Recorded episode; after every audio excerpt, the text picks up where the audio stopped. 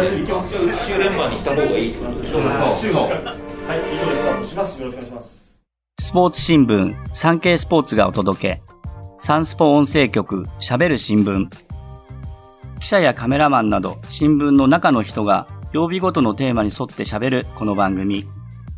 今回は、あさって2月22日が東京サンスポ発刊60周年ということで、サンスポとは取材や連載を通して30年以上ものお付き合いがある JRA の元トップジョッキー、岡部幸夫さんを特別にお迎えし、名馬、シンボリ・ルドルフの騎乗秘話などをお伺いしていきます。聞き手は私、サンスポ編集局シニアアドバイザーの利根川博が務めます。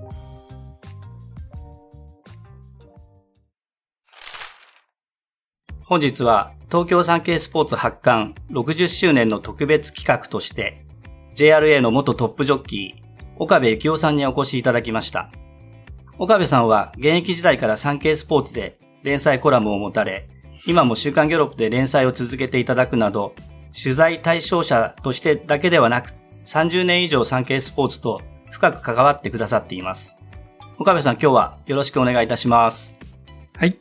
東京サンスポ発刊60周年おめでとうございます。よろしくお願いします。よろしくお願いします。ありがとうございます。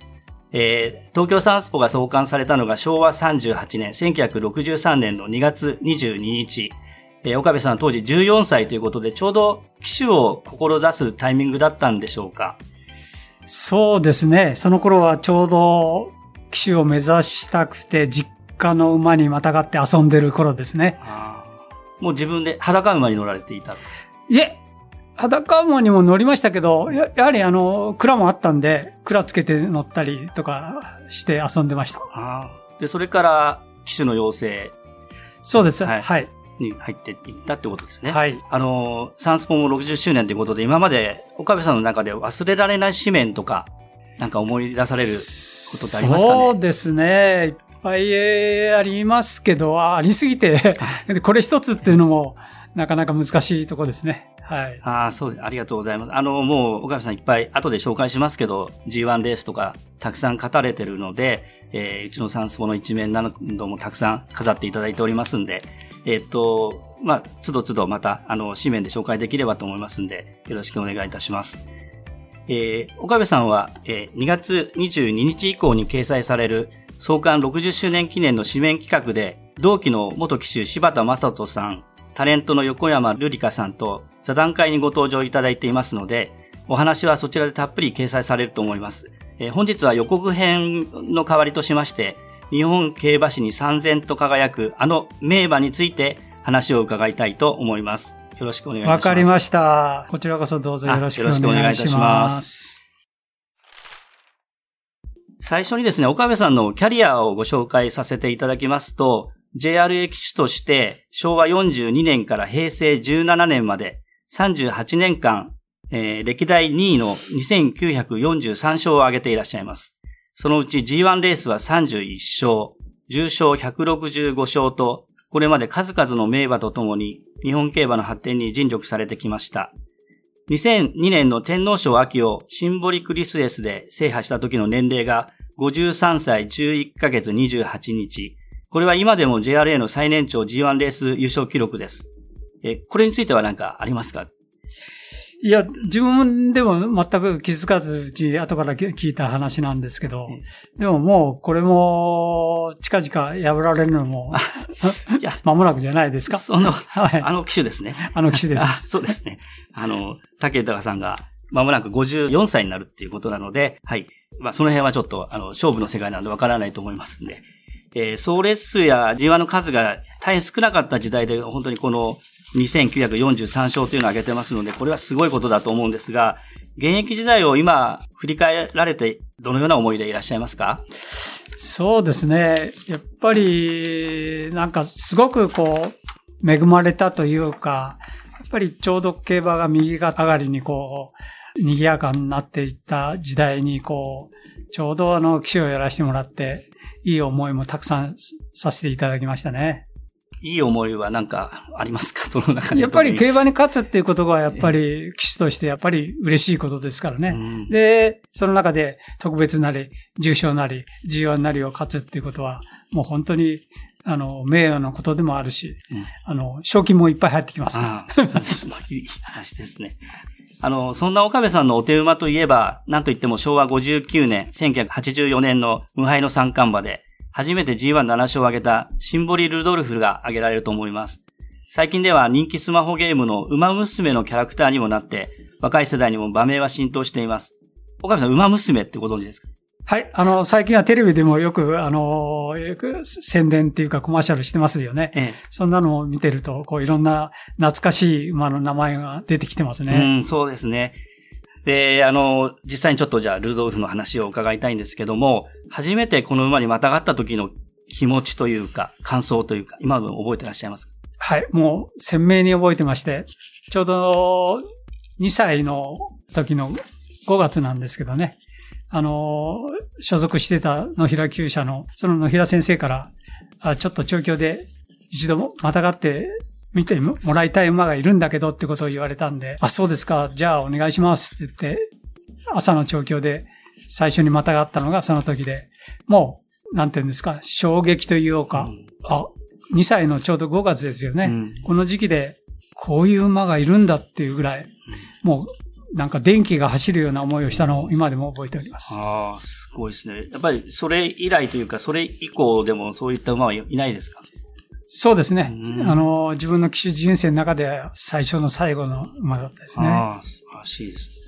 で、まあ、無敗の三冠馬ですね。当然、あの、ダービーも勝ってるんですけども、あの、ダービーの時に、馬が自ら動いて、岡部さんに、あの、まだ早いよって、あの、競馬を教えてくれたというエピソードは今でも語り草なんですが、実際ダービーの時そのような思い出すとどうですか？そうですね。あの、後からこう冷静になって考えてみると、あの、まだ動くの早いよって、自分とするとみんな周りが動き出したんで、自分も遅れずに動いていかなきゃいけないなと思って、ちょっとゴーサインを出したんだけど、うん全然馬が、あの、反応してくれなかったんですよね。で、あれ？なんか違うなっていう感じを受けて一瞬ちょっと迷ったっていうのが確かに、あの、その時なんですよね。ね。でも、冷静にこう後から見ると、ゴール板を逆算して、あの、計算してくれて、うん。馬の方が冷静にレースしてたっていうのが、ああの、もう後からの印象ですよね。うん。っていうことは、ルドルフはゴール板が分かっていたってことですか？そうですね。まだ早いよっていうのはもうそこで、あの、よくわかりましたね。はい。で、やはり、あの、東京ですからね、はい。直線向いて、あの、体勢が整ったら、あの、スパートのサインを出したらうん、一気に行きましたようね。はじゃあもう、何ですかね。それ以降、またやっぱりそれ以降、岡部さん自身も乗り方が変わったりとかあるんでしょうか？あもちろん乗り方が変わるっていうより意識は変わってるかもしれないですよね。ねやっぱり、馬を信頼してというか、そういうことがすごく強くなりましたよね。ん。やはり、じゃあ、あの、まあ、巷で言われてるエピソードっていうか、本当だったってことですね、なんかね。そうですね。はい。はい。えー岡部さん、あの、ルドルフとは海外レースも含めて全16戦でコンビを組まれてきましたけれども、特に忘れられないレース、あげるとしたらどのレースになるでしょうか、うーん、一レース上げろと言われたら、うん最後の三塁レーですかね。うんはい。引退レースですね。そうです。はい。とアメリカに遠征して、えー結果的には6着ということでしたけども、はいはいどの辺がやはり印象に残ってるんでしょうか？うーん、やっぱりあの、レース使う前からあんまりちょっと体調良くなかったんですよね。ですからやっぱり今思えばやめる勇気がなかったというか、うん。あの、普通にの体調でしたら、いつものルドルフでしたら、あのレースだって十分勝負になったレースなんですけど、うん。体調良くなかったっていうんで、やっぱりあの、やめる勇気がなかったっていうか、それでやっぱり馬を故障させてしまったっていうのが、うんね、あれが最後のレースになってしまったわけですよね。うん本来ならあそこ順調に行ってれば、はい。また次のレースもあったわけなんですけど、はい。ああそこが最後になってしまったのが非常に残念な思いですようね。んやっぱり何ですかね、その辞める勇気っていうのは、その陣営に対しても、岡部さんが。そうですね私はもう、あの、ある程度分かって体調が良くなかったんで、うん。今もっと強くやめてほしいってことを、あの、進言すればよかったと思うんですよね。あはい。あうん。やっぱりその、その経験もやっぱその後の岡部さんのキャリアには非常に、あこれはもう、はいやっぱり、その、まあ、優先主義のうん一つになってますよね。うんはい。ですね。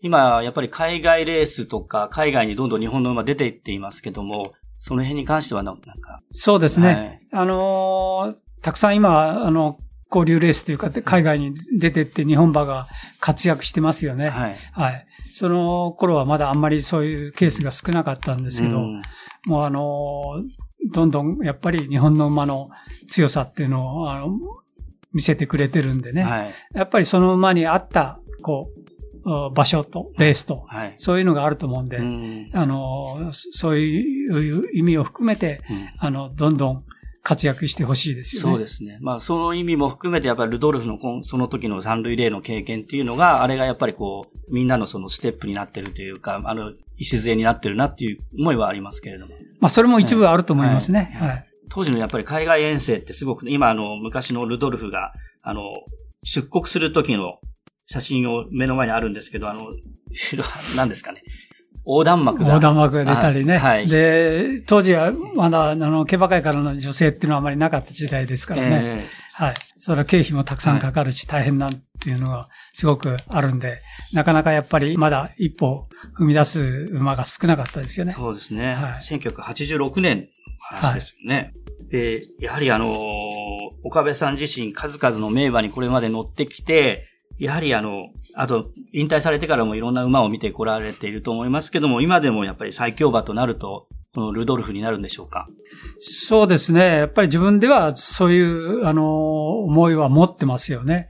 それはなぜかというと、やはりあの、ルドルフっていう馬は、あの、結果ナンバーシンが話したことはあるんですけど、うんまあ、要するに、あの、ゴールを逆算してって、うん一番最初にゴールに飛び込めばいいんだよっていう、うんそういうレレースをはいほとんどの場合してたんで、うん。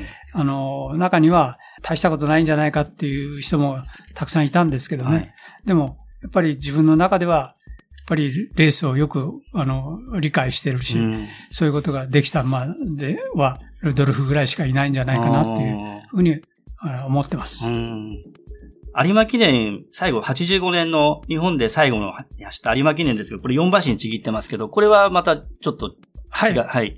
実はこれ、訳がありまして、あの、野木先生の指示で、日本で走るのはこれが最後だから、あの、最後何馬身話してもいいから、うん。行ってこいってうん。言われまして、ねこれだけ、あの、着差をつけたわけです。それで4馬身つけたってことですね。ねやっぱりあの、馬ももう、あ、なんかこれが気持ちよさそうだったですか？あもう、あの、4コーナー回って、非常に余裕を持って回ってきましたから、うん。あもう少し、あの、ゴーサインを出したら、はい。もう、本当にまたギアを入れ替えて、うん。あの、そこからトップスピードに入ってったっていうぐらい、あの、スピードが乗りましたよね。ええすごい。あの、まあ、平成の最強馬と言われてる、まあ、ディープインパクトなんですが、まあ、比較するのも難しいですけど、はい。競馬ファンとしては常にこう、自分の時代の馬が一番強いとか、この馬が強いってけ、はい。結構議論になるんですけど、ディープと比べてどういうご感想をおうん、持ち？ですか、なかなか比較はしづらいとは思うんですけど、あの、ディープの場合は、ちょっとやっぱり、すごく難しいタイプだったんじゃないかなと思いますね。うん。あれは、あの、豊くんだから、こう、乗りこなせたっていうか、はだからこそ、うんあの、上下のセットは活躍できたと思うんですよね。ね。例えば、ルドルフの場合だったらう、ん。誰が乗っても、あの、結果は出せたと思うんですよ。いや、そそんなそんなことはないんですけど、やっ、ぱそれぐらい馬をしっかり、まあのはい、陣営が調教して、うん。あの、馬に、こう、理解させてたっていうか、はい。そういうところがあるんで、あディープインパクトの場合にはうん、非常にこう、まあ、外からしか私ら見てないんですけど、あうん。難しそうなところがありましたからね。ねそういうところを見ると、ルドルフの方がこう、オールマイティにできたんだろうなっていうふうな、そこら辺でやっぱり自分はちょっと自負してると思いますね。ああ、そうですね。はい。はい。なんか改めてちょっとルドルフの動画をまた見たくなったなって今思いました。ぜひ見てください。えー、ちょっと見てみます。ありがとうございます。えー、いかにこう、ルドルフがすごい馬だったかっていうのがすごく分かって、しかもあの、これを岡部さんの口から直接伺えて、もう本当に幸せな、なんか時間ありがとうございます。で、あの、近日中にサンスポで掲載されます、岡部さん、柴田正人さん、横山瑠璃香さんの座談会でももっとたっぷりお話を伺っていますので、どうぞ皆様、えー、お楽しみにしてください。えー、本日は岡部さんお忙しい中、ありがとうございました。ありがとうございました。よろしくお願いします。はい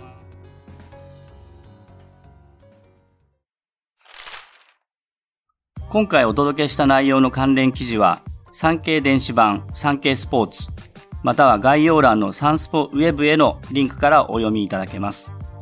また、あさって22日に発売される60周年当日紙面では、侍ジャパンの栗山秀樹監督と歌手でヤクルトスワローズの名誉会員としても野球ファンにはおなじみのさだまさしさんの対談などなど豪華なラインナップを準備しています。お楽しみに。番組では皆様からのご意見、ご感想をお待ちしています。SNS に投稿する際は番組名、ハッシュタグ、喋る新聞。喋るはひらがな、新聞は漢字。月曜日のテーマ名、ハッシュタグ、すべてカタカナで、なるほどサンスポをつけてください。SNS 以外からは概要欄の専用フォームからも送信可能です。毎週月、水、金曜日の週3回、午後5時頃より配信中。